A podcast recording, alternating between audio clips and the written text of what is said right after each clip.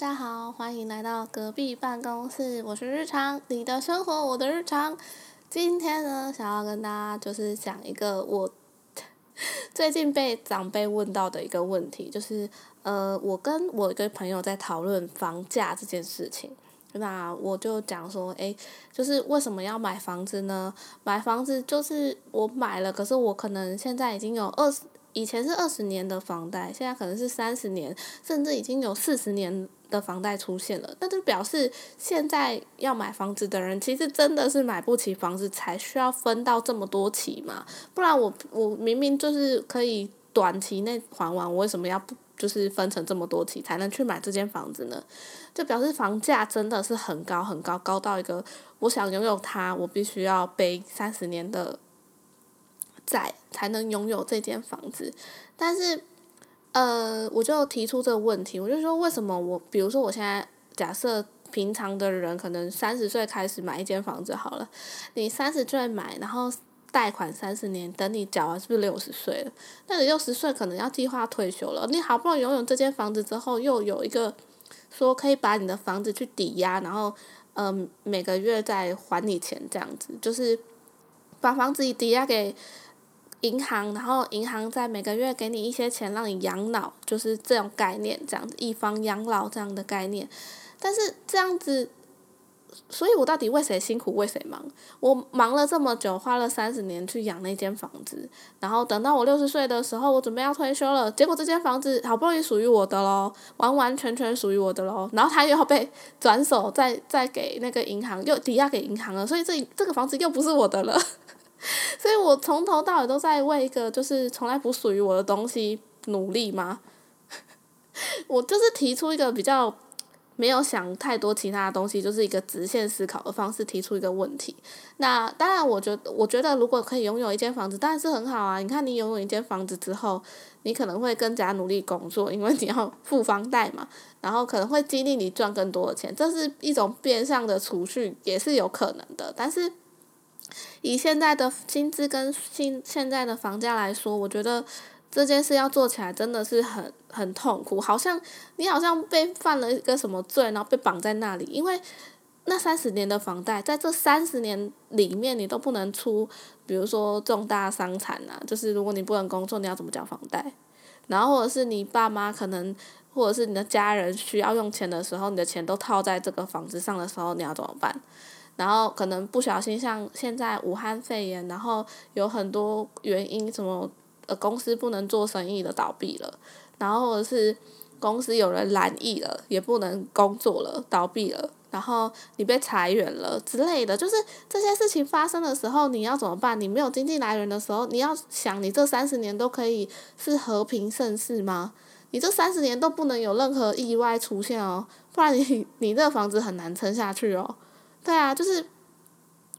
在买房子之前，大家曾经有想过这个问题吗？我不知道，但是我在跟我朋友在讲的时候，我们两个一致认为，就是假设今天没有要结婚，没有要成立一个家庭，或者是怎么样的话，就租房子就好了，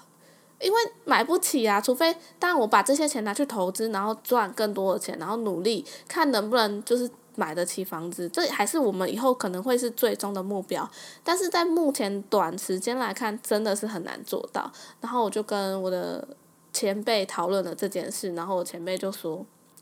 你去跟你的朋友讲，他就是不够努力。”然后我就觉得，哎，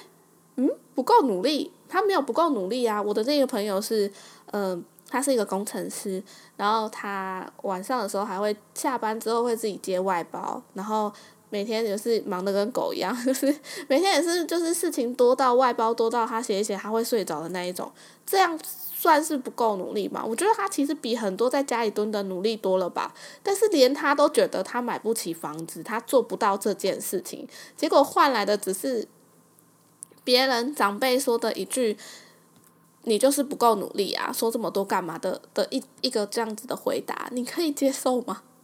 我自己是觉得很不能接受，我就觉得没有啊，我们也是有努力啊，我们也是有乖乖每天上班呐，然后呃，就是看有没有机会再发展其他的工作的可能啊，再去就去找金就是钱的来源呐，就是赚更多更多的钱，想要想办法赚更多的钱，然后去读书去干嘛的？就是我们也是有努力啊。那为什么得到的答案就是你没有买到房子，或者是你不是人生胜利组，没有财富自由，就是你不够努力呢？然后，可是他们说的很，我其实问过大概两三个人。比较长辈的人，他们就会觉得说，对啊，他有一些会比较委婉说，可能要再加油啦，可能还要再干嘛啦，你们这样子不行啊，不能过得太安逸呀，这种比较委婉一点的方式，但是听在我的耳里，我就会觉得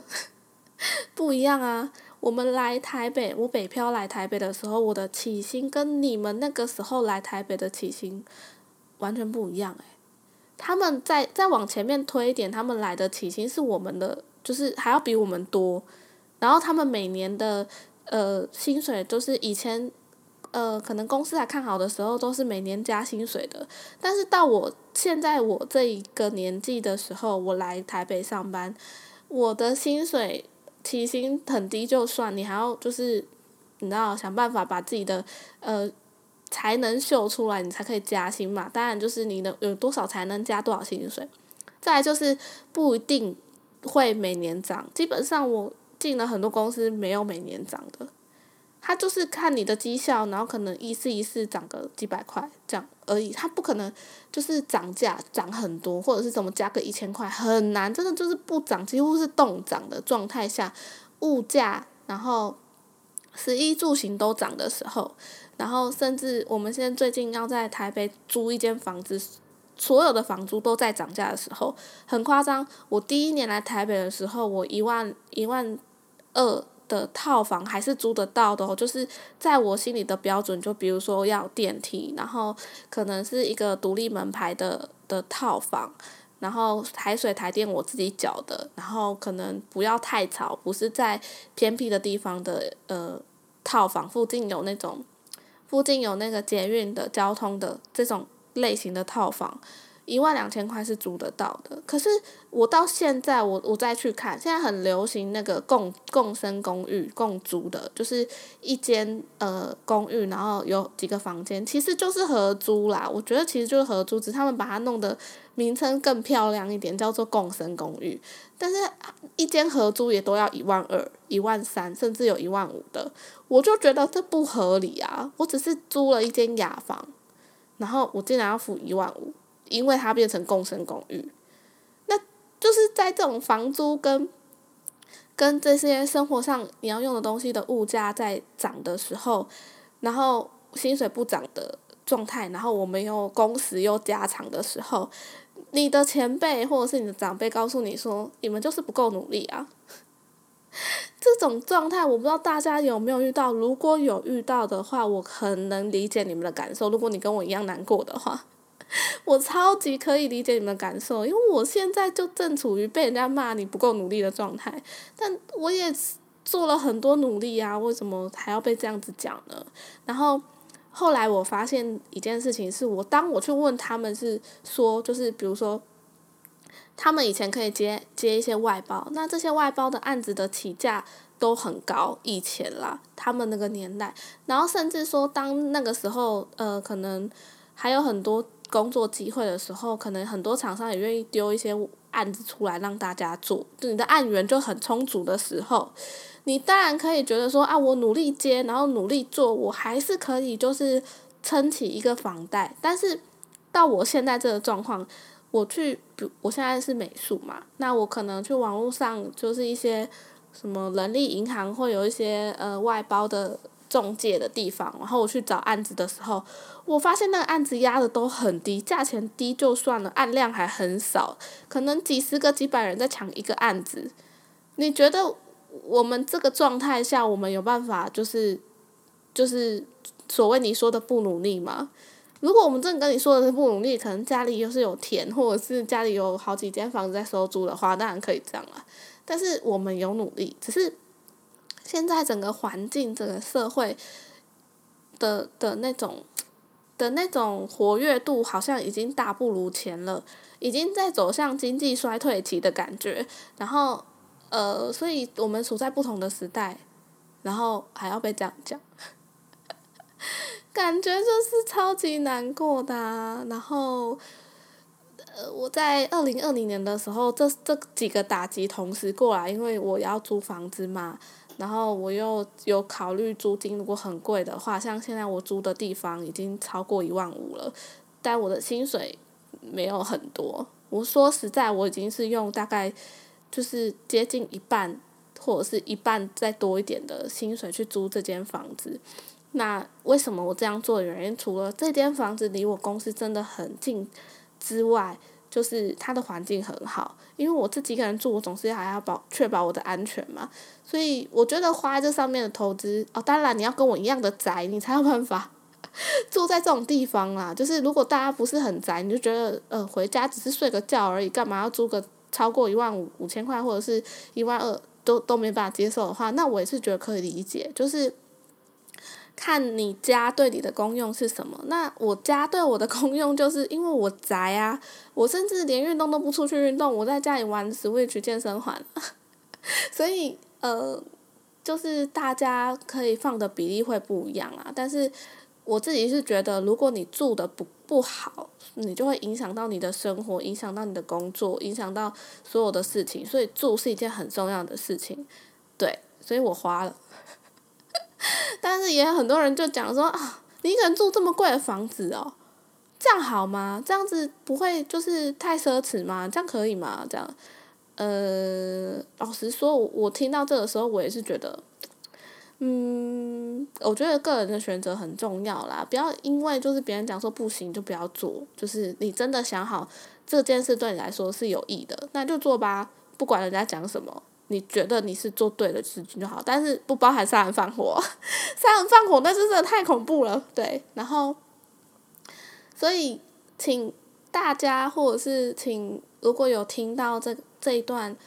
录音的长辈们，就是年纪稍长的一些爸爸妈妈、姐姐、哥哥之类的，听到这个录音，麻烦就是请你给年轻的孩子们多一点的包容跟多一点的体谅。他们真的不是不努力，而是整个环境跟社会的变迁，然后呃，我们想要努力的方向越来越窄了，然后。就是整个薪水越来越缩减了，然后我们做的事有少吗？我们做的事也没有少，跟你们以前很多人走的路是一样的，只是这条路挤了太多的人，我们可能没有在这中间突出的话，就是会被挤掉嘛。所以渐渐的这条路越来越窄，越来越难走之后，就没有人想走快或是挤出去了，就大家就慢慢走，所以就变成这样。就是大家就是现在就是享乐主义啊！我现在想要出去玩就出去玩，想要干嘛干嘛。因为房价真的太贵啦，我买不起，我只好出去玩呐。但是可以的话，就是我现在是觉得可以投资在自己身上，比如说你去上课，或是干嘛。像我前一集有发，就是呃，我去考在职专班嘛。我发现其实也很多人去考在职专班，就是试图在开阔自己的人脉，开阔自己的眼界。然后甚至是多学甚一些东西，就回学校多学一些东西。虽然这个东西可能不一定对你有帮助，但是至少你进去了之后，你会发现，哎，我现在就是这个社会在干嘛？你而不是你一直在某一间公司里面，或者是某个企业里面，你完全不知道外面的流向，或者是外面的就是流行是什么。这样子就会变成一个井底之蛙，到最后可能会呃不小心公司倒了，你要怎么办？你要怎么找第二次？就是找第二春，或者是你其他的工作机会。你不能把自己限住在限制在一个呃一个青蛙塔里面，或者是什么楼里面啊？你还要走出去，你要看看外面在干嘛。所以我其实去面试的时候，发现有好多人就是其实也不到四十岁，看起来就是二三十岁、二三十岁的样子。连这些人都在努力了，我们也要努力啊！所以。除了就是呃，除了就是请这些就是年长长辈们就是多给我们包容之外，我觉得我们自己也要努力了。对，虽然就是现在努力不知道有任何就是有有没有结果，就是努力会不会有收收获，但是如果不努力，绝对绝对不会有任何进展。然后像我最近看了一本书，叫做《呃我人生中的一段地线》，就是是迪士尼 CEO 写的一本书。然后这个 CEO 就说：“不创新就等死。”我觉得这这一句话很好，因为你真的就是长江后浪推前浪啊！你后面的人学的比你还快，人家资讯吸收的能力快你多少？人家有网络，人家可以干嘛？我们以前小小屁孩的时候还在这边打什么，就是就是那种单机版游戏，人家都线上游戏在那边弄的好不好？我说到这个，我第一次玩线上游戏是我爸买了一张线上游戏的 CD 就是光碟片，然后回来说：“哎，这个给你玩，如果你现在不玩的话，你就落伍了，你退流行了。”是我爸跟我说的，我爸这很神奇吧？所以就是。我觉得互相包容很重要，然后就是希望其他跟我差不多年纪的听众们、小日们，就是大家都要加油哦！二零二一年来了，然后呃，现在还是一月，是一个新的开始。如果可以的话，随便读一本书也好，出去走走也好，去发展自己新的兴趣也好，只要是呃，就是怎么讲，新的发现。都是我觉得很棒、很值得称赞的一件事情。然后不要让那些人觉得我们就是哦，大家有听过一首歌吗？叫做他们说我是没有用的年轻人。我好喜欢这首歌哦。如果大家有喜欢这种就是反讽或者是比较颓废一点的曲风或歌词的话，也可以去找来听听看哦。好啦，那今天就到这里结束啦。如果有任何问题，都可以去 Instagram 跟我聊天哦。然后我就嗯，期待下一次你们还会收听。那我是日常，我们下次再见，拜拜。Thank you.